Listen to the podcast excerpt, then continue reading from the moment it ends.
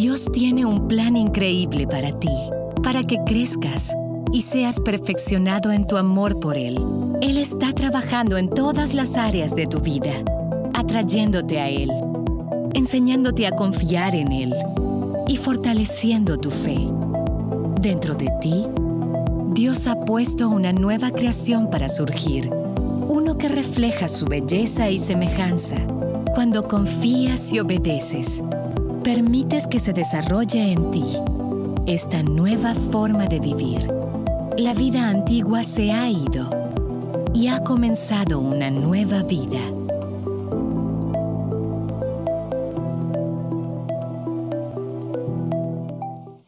Hola, ¿cómo están todos? Qué, qué, bueno es tenerles en este día junto con nosotros, tanto los que están en el auditorio como los que nos están viendo desde sus casas. Qué increíble que podemos estar juntos en este día. Y si es tu primera ocasión con nosotros, estamos súper contentos que nos sintonices o que estés en este auditorio y es un honor para nosotros tenerte aquí en Sugar Creek en español. Y antes de que entre al mensaje, quisiera hablar acerca de algo que viene en un par de semanas.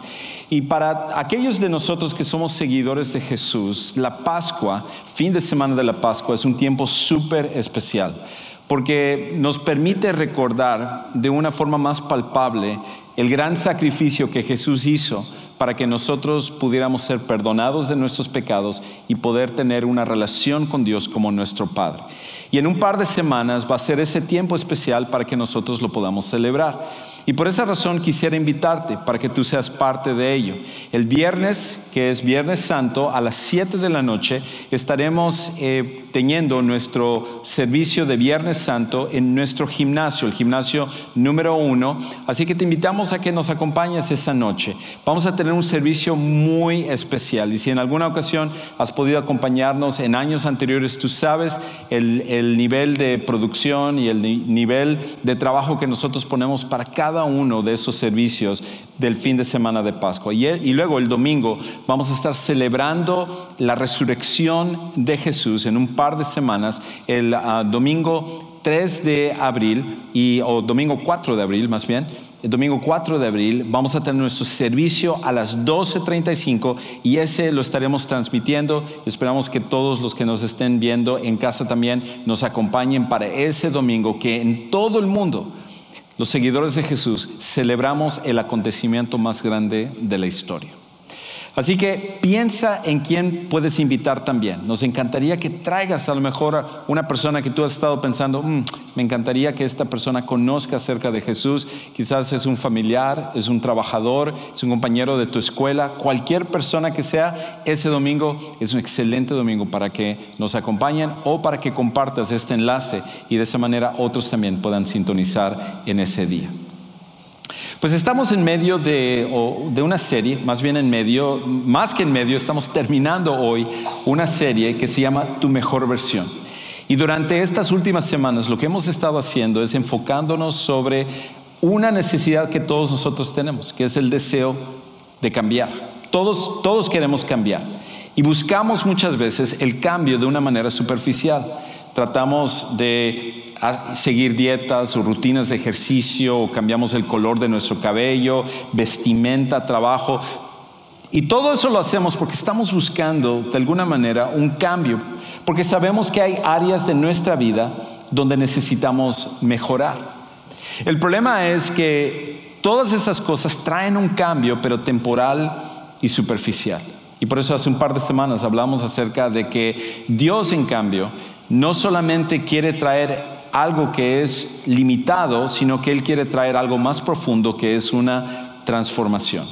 Dios no se conforma con cambiarnos, Él quiere transformarnos. Y eso es algo que solo Él puede hacer, el ser humano no puede hacerlo en su fuerza de voluntad. Y luego hablamos la semana pasada acerca de uno de los obstáculos más grandes para tener una transformación en nuestra vida, y es la queja. Cómo Dios tiene que ir cambiando nuestra forma de expresarnos, porque la queja eh, va en contra de lo que Dios está haciendo ya en nuestras vidas. Y hoy lo que vamos a ver es, una de las áreas más importantes de toda nuestra vida, si es que nosotros realmente queremos eh, experimentar una verdadera transformación. Ahora, para ello, me gustaría comenzar con un experimento y necesito tu ayuda. Desde tu casa, necesito que me ayudes. Eh, todos los que estén aquí, necesito que me ayuden. Y voy a contar en un momento hasta tres y todos se van a salir corriendo. No, no es cierto. Y todos lo que van a hacer es que van a señalarse a sí mismos, se van a apuntar hacia, hacia sí mismos. Así que necesito tu ayuda. Todos los que estén aquí, a la cuenta de tres, van a apuntarse a sí mismos, ¿ok? Ahí vamos. Uno, dos, tres. Súper, muy bien, muchas gracias. Dense un aplauso porque hicieron un gran trabajo. ¿Cuál es el experimento? No sé, pero me dio mucha risa ver a todos señalarse. No, no es cierto.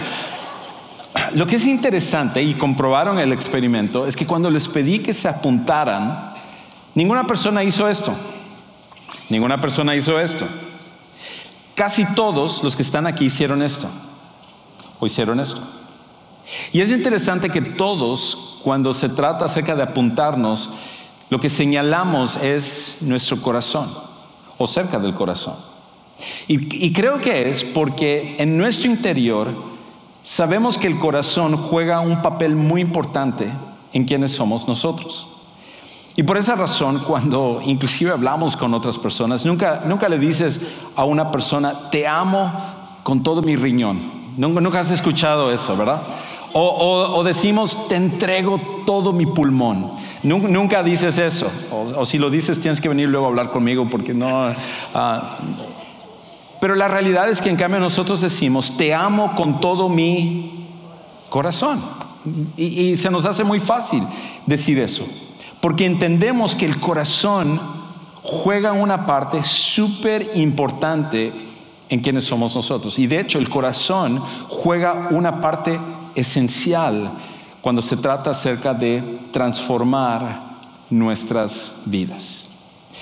Y, por esa razón, inclusive, Dios que nos ha creado de esta manera, Dios que nos ha hecho de manera que el corazón juega un papel vital en nosotros, inclusive es interesante ver cómo en el tiempo antes de Jesús en la Biblia, que nosotros llamamos el Antiguo Testamento, y simplemente la Biblia se divide en dos partes, Antiguo Testamento, Nuevo Testamento, y la división viene a partir de la venida de Jesús, es el Nuevo Testamento, antes de la venida de Jesús, Antiguo Testamento. Y en el Antiguo Testamento, durante el tiempo de Moisés, una de las cosas tan interesantes que Dios hizo fue esto, que cuando Él dividió a su pueblo, al pueblo de Israel que Él había sacado de Egipto, los dividió por tribus. Y una de las tribus se llamaban los levitas. ¿Sabías tú, de hecho, que en el hebreo, en el idioma hebreo, la palabra para corazón es lev? Y de hecho, los levitas eran los encargados de ser los sacerdotes, eran los encargados de ser aquellos que iban a atender en ese tiempo el tabernáculo, que era como un templo portátil, y posteriormente el templo tan famoso de Jerusalén. Y la tarea de ellos era enfocarse sobre el corazón, ministrar al corazón de las personas. Creo que esto es porque Dios entiende la importancia que nuestro corazón juega en nuestras vidas. Y una de las cosas que nosotros podemos darnos cuenta acerca de esto es lo siguiente, que nuestros corazones reflejan, o más bien nuestras vidas reflejan nuestro corazón. Nuestras vidas reflejan nuestro corazón. La manera como tú y yo somos, al final de cuentas, es un reflejo de lo que está en nuestro corazón.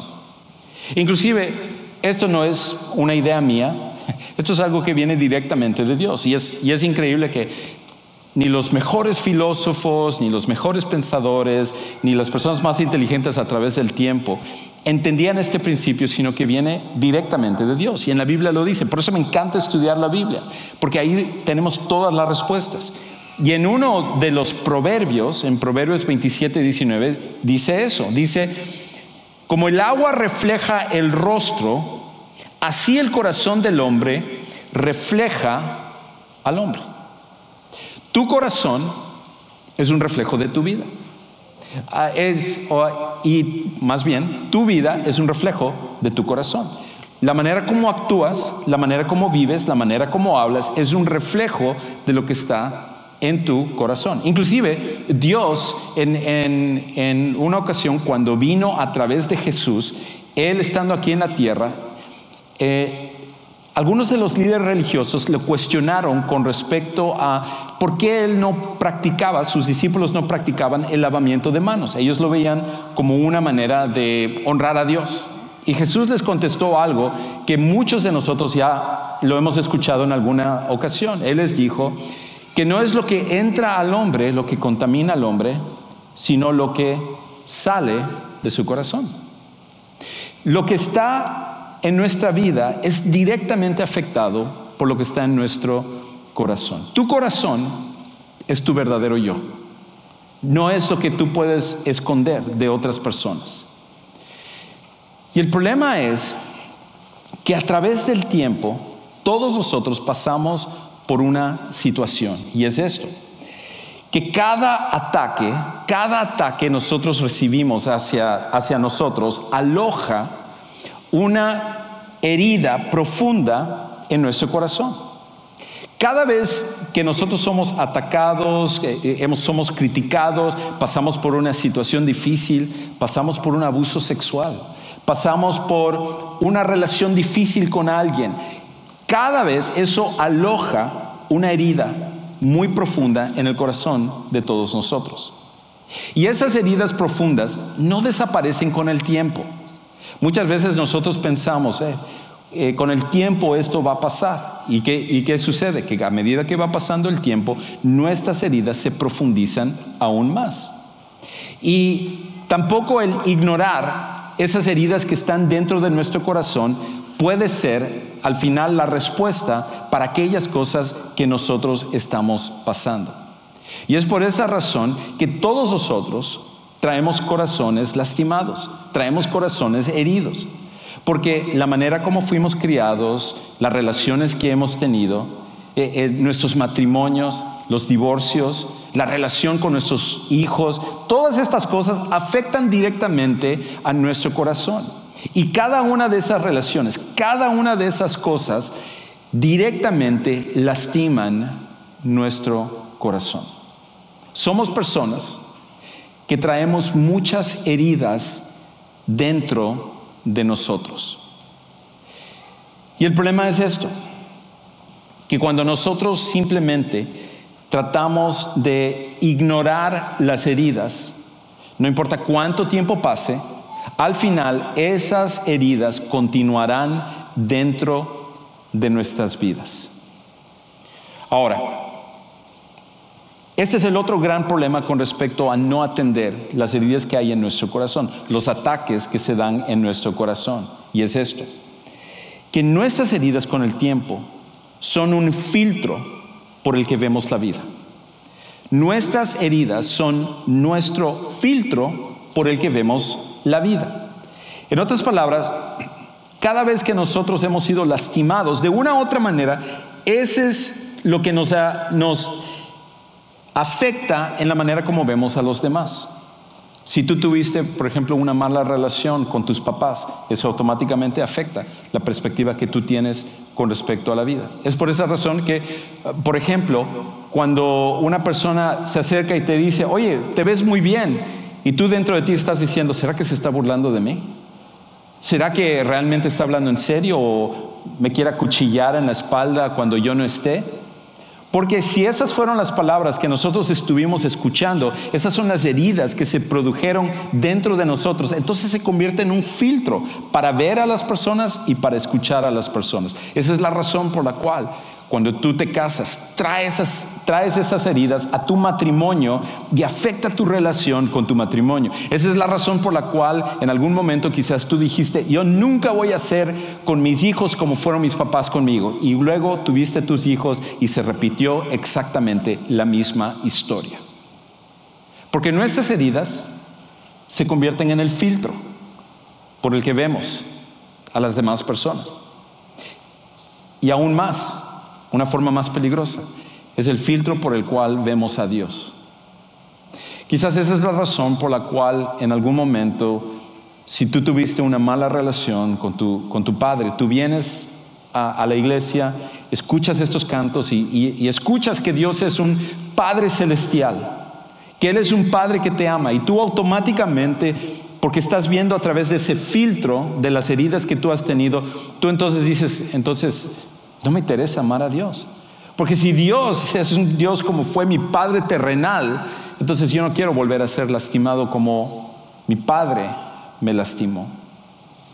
Cada uno de esos filtros, cada uno de esos filtros, al final afectan nuestra relación, nuestro matrimonio, las personas que están alrededor de nosotros y aún más nuestra relación con Dios.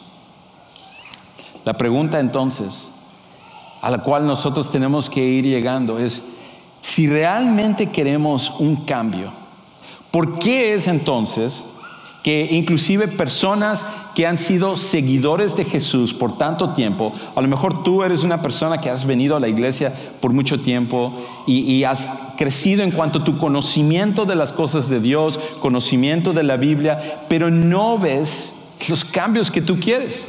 Estás frustrado en tu vida porque sigues batallando con las mismas cosas a pesar de que pasan los años es lo mismo con el cual tú sigues batallando. Y la razón de ello es porque aunque nosotros podemos poner nuestra fe en Jesús como nuestro Salvador personal, cuando eso sucede, viene la salvación a la vida de esa persona, pero las heridas están allá y las heridas necesitan ser tratadas. Y hasta que nosotros no entregamos esas heridas a Dios, hasta que nosotros no permitimos que Dios haga algo con esas heridas, nunca vamos a poder ver una verdadera transformación en nuestras vidas. Y es por esa razón que Dios produce transformación sanando nuestro corazón. Dios produce transformación sanando nuestro corazón. Nosotros vamos a empezar a ver transformación real, genuina en nuestra vida, cuando nosotros le dejamos a Dios que Él sane nuestro corazón de las heridas que nosotros tenemos. Y, aquí muchas veces el primer problema que, que nosotros tenemos es reconocer que todos nosotros, sin importar quiénes somos, somos personas heridas. Somos personas que batallamos con lo que nos ha sucedido en nuestra vida. Entonces, la pregunta a la cual tenemos que llegar es, es esta. Si a lo mejor hemos escuchado esto y podemos reconocer y podemos ser honestos con nosotros mismos y decir, ok, yo reconozco, yo he recibido estas heridas. A veces pienso en esta situación que me pasó, pienso en esta relación que me afectó, pienso en, esta, en este problema que me marcó, en, la vida y, le doy vueltas a estas cosas y esas heridas continúan en mi vida, entonces la pregunta es esta. ¿Cómo permitimos que Dios sane nuestro corazón? ¿Cómo permitimos que Dios al final pueda sanar genuinamente nuestro corazón? De manera que nosotros ya podemos ver un cambio en nosotros y podemos ver una transformación real en nosotros. De manera que en nuestros matrimonios vemos una diferencia de aquellos que vinieron antes de nosotros. En nuestra relación con nuestros hijos vemos una relación mucho más cercana de lo que nosotros tuvimos con nuestros padres o con nuestros amigos o los que están a nuestro alrededor. ¿Cómo permitimos que Dios genuinamente sane nuestro corazón? Y creo que para ello hay tres cosas que todos nosotros necesitamos enfocarnos. Tres cosas para permitir que esta sanidad venga a nuestra vida y Dios lo, lleve a cabo en nuestro corazón. La primera es esta. Lo primero que tú tienes que hacer para permitir que Dios sane tu corazón es deshazte de las excusas. Deshazte de las excusas. El gran problema que nosotros tenemos es reconocer que nosotros estamos heridos. Sobre todo aquellos de nosotros que somos hispanos por nuestra cultura. Hay una, en nuestra cultura, el reconocer que nosotros tenemos una herida, de alguna manera, como que lo vemos como una señal de debilidad. Y por eso nos resistimos a reconocer las cosas que han pasado en nuestra vida. Y entonces, en vez de hacer eso, nosotros empezamos a buscar excusas para justificar nuestra forma de actuar. E inclusive va aún más allá. En nuestro corazón se produce la mayoría de excusas para actuar como nosotros actuamos. Y la Biblia, que otra vez, siendo la palabra de Dios, va al corazón del asunto. Escucha cómo dice en Jeremías 17:9. Dice esto: Más engañoso que todo, no es un engañador, no es un ladrón, no es un timador. Más engañoso que todo es el corazón. Y sin remedio, ¿quién lo comprenderá? En otras palabras, lo que Jeremías escribe aquí, que, fue este profeta tan increíble, Jeremías escribe que hay un problema que todos nosotros tenemos y es esto, que nuestro corazón es un experto en crear excusas, es un experto en justificar nuestra conducta.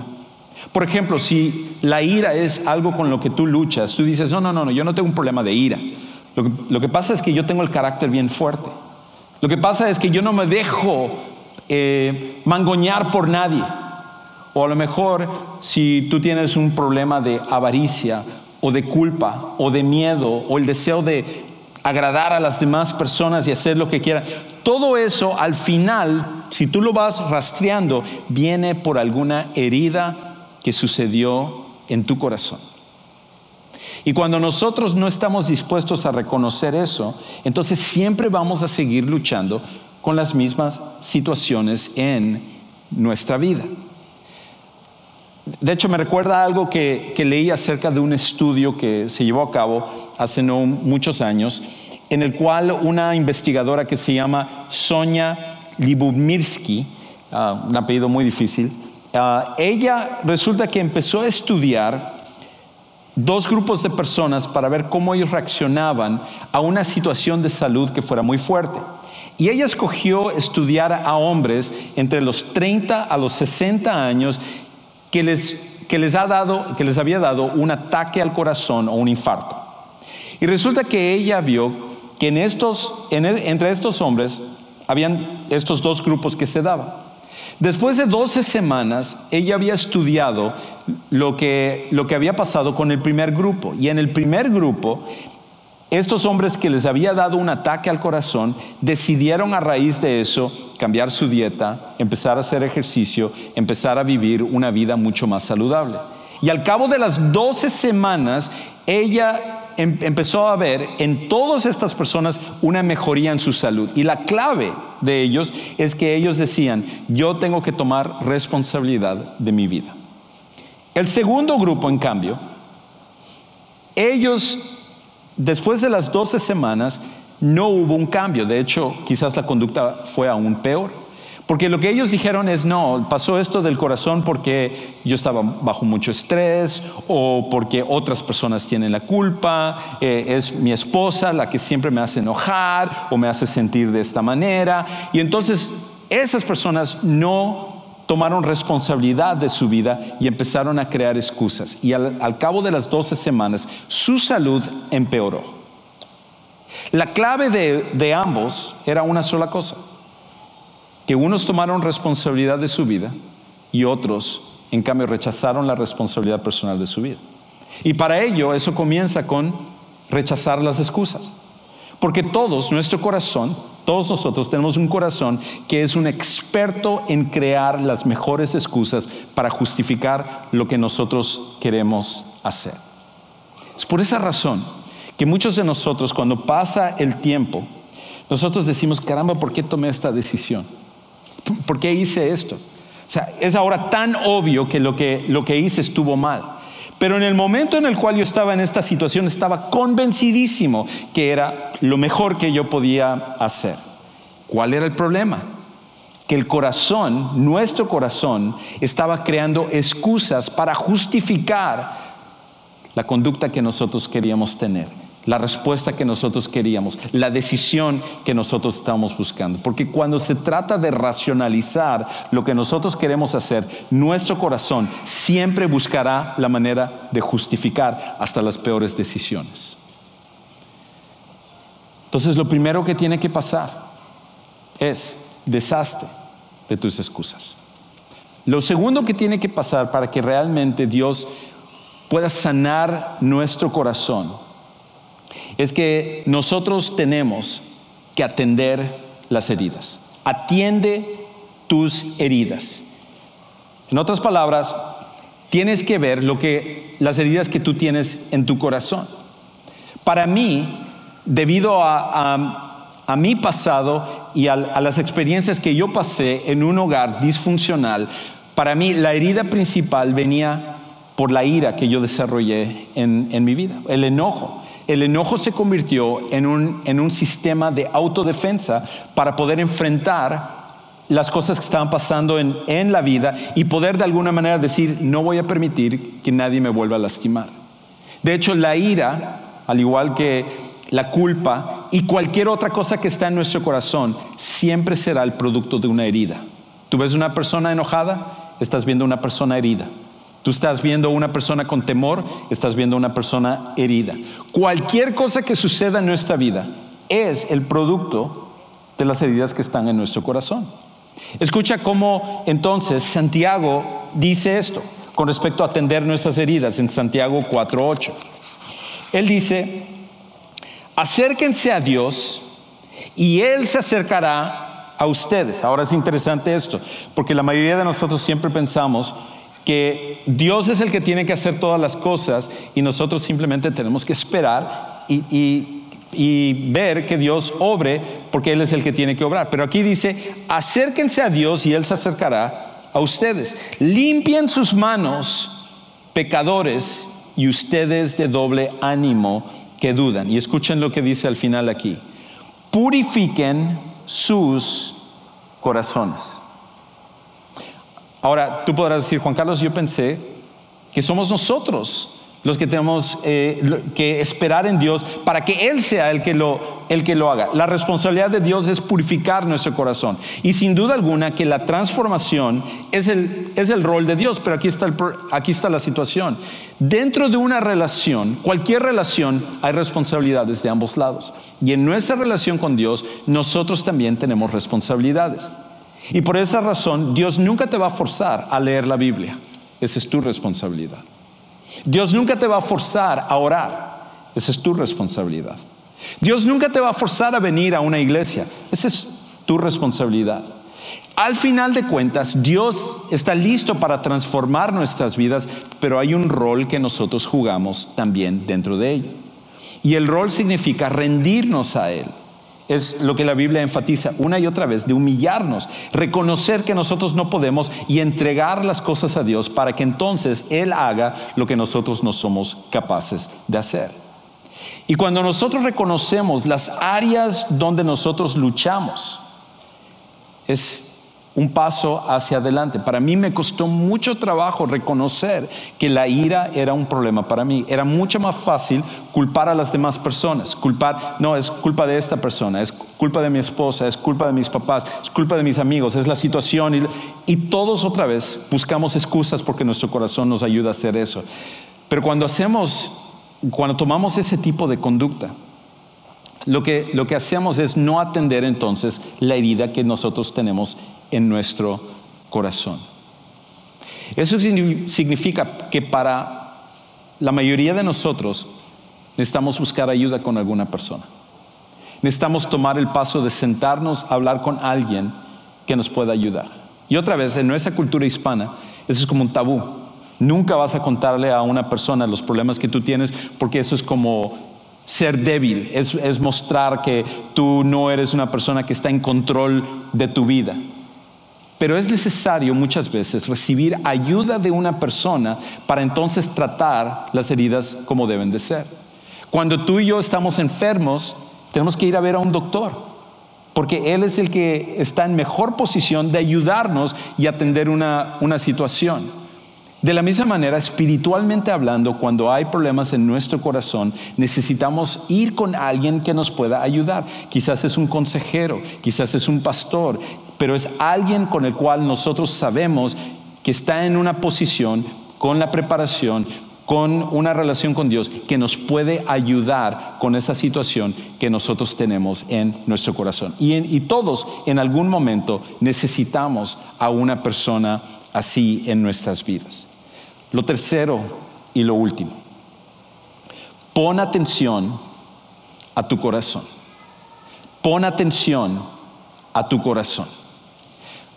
Porque es, es esto, aunque quizás nosotros podemos ver las justificaciones que hemos que fabricamos en nuestro corazón, aunque nosotros podemos atender a las heridas que nosotros tenemos.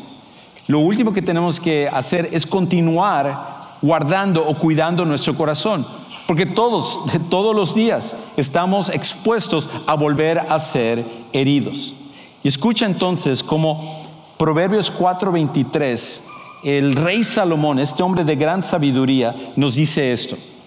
Con toda diligencia, guarda tu corazón. Y me encanta la manera como está fraseado ahí, porque en el idioma original es esta idea de, de poner un guardia a la puerta. Porque cuando nosotros vamos a lugares importantes, a un banco, a un museo, a un lugar que tiene mucho valor, siempre vas a encontrar a personas que están vigilando, que están guardando ese lugar. Y esa es la idea. Es la idea de poner un guardia al frente de nuestro corazón. Y escucha cómo él lo dice. Porque de él brotan los manantiales de la vida. Tu corazón es súper importante. Porque al final tu vida es un reflejo de lo que está en tu corazón. Y nuestra tarea entonces es estar monitoreando lo que está en nuestro corazón.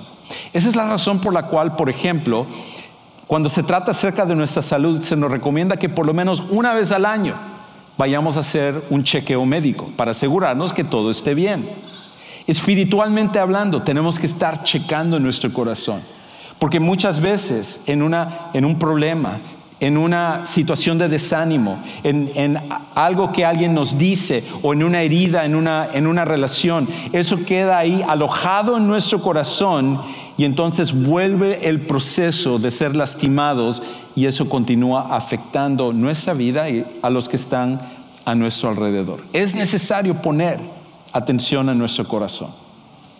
Me recuerda algo que sucedió en el Reino Unido hace algunos años ellos estaban teniendo un problema con las gaviotas, porque resulta que a través del tiempo la gente había estado alimentando a las gaviotas, entonces las gaviotas se volvieron súper agresivas, de manera que la gente estaba sentada en una banca ahí en la playa y todo, ponían su comida al lado y de repente cuando se descuidaba llegaba la gaviota y ¡pum! se llevaba la bolsa de la comida. Estaba a veces, la gente tenía pedazo de comida en su, en su mano y todo, y de repente la gaviota venía y les arrancaba ese pedazo de comida. Y entonces empezaron a decir, ¿qué, podemos hacer? Porque las gaviotas cada vez más se estaban volviendo muy agresivas con respecto a robar la comida. Entonces empezaron a estudiar la conducta de las gaviotas y se dieron cuenta de cuál era la solución. Y la solución era esta, que uno tenía que quedarse mirando a la gaviota. Y que cuando uno se quedaba mirando a la gaviota, la gaviota se intimidaba y ya no robaba la comida.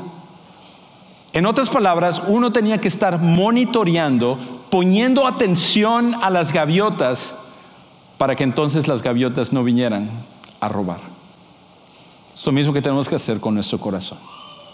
Tenemos que estar poniendo atención constante lo que está pasando. A veces es a través del el final del día decir, Señor, ayúdame a entender lo que está en mi corazón, lo que necesito confesar, lo que necesito cambiar, lo que necesito ayuda.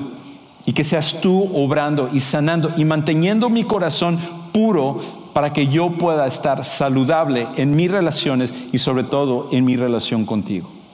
Cuando nosotros hacemos eso y estamos monitoreando nuestro corazón, entonces no importa qué ataque al corazón recibamos, al final vamos a estar saludables.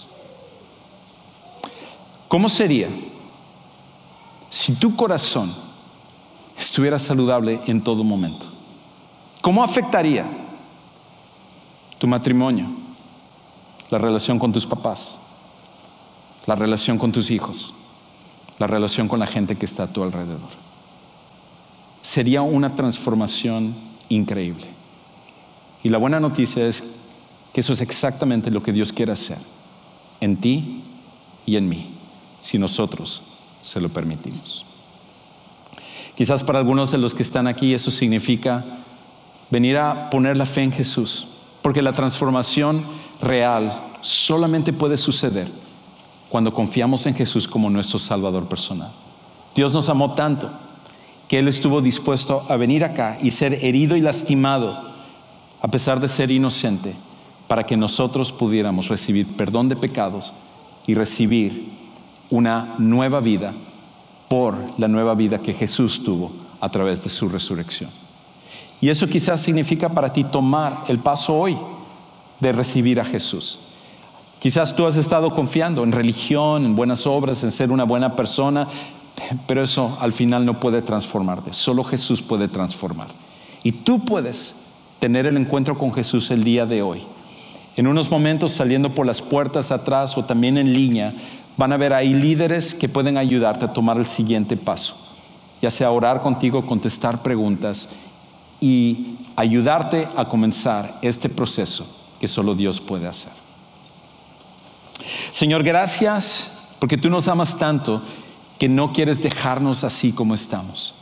Somos frágiles, somos personas todas quebradas y todos traemos heridas en nuestro corazón, querramos reconocerlo o no. Y solamente tú nos puedes sanar. Y queremos nosotros ser personas sanadas de las heridas que traemos. Te pido que uses esto para comenzar ese proceso de transformación, sanando el corazón de cada persona aquí, de cada persona que está escuchando. Gracias por tu amor y por la manera como tú nos cambias. Y todo esto oramos en el nombre de Jesús. Amén.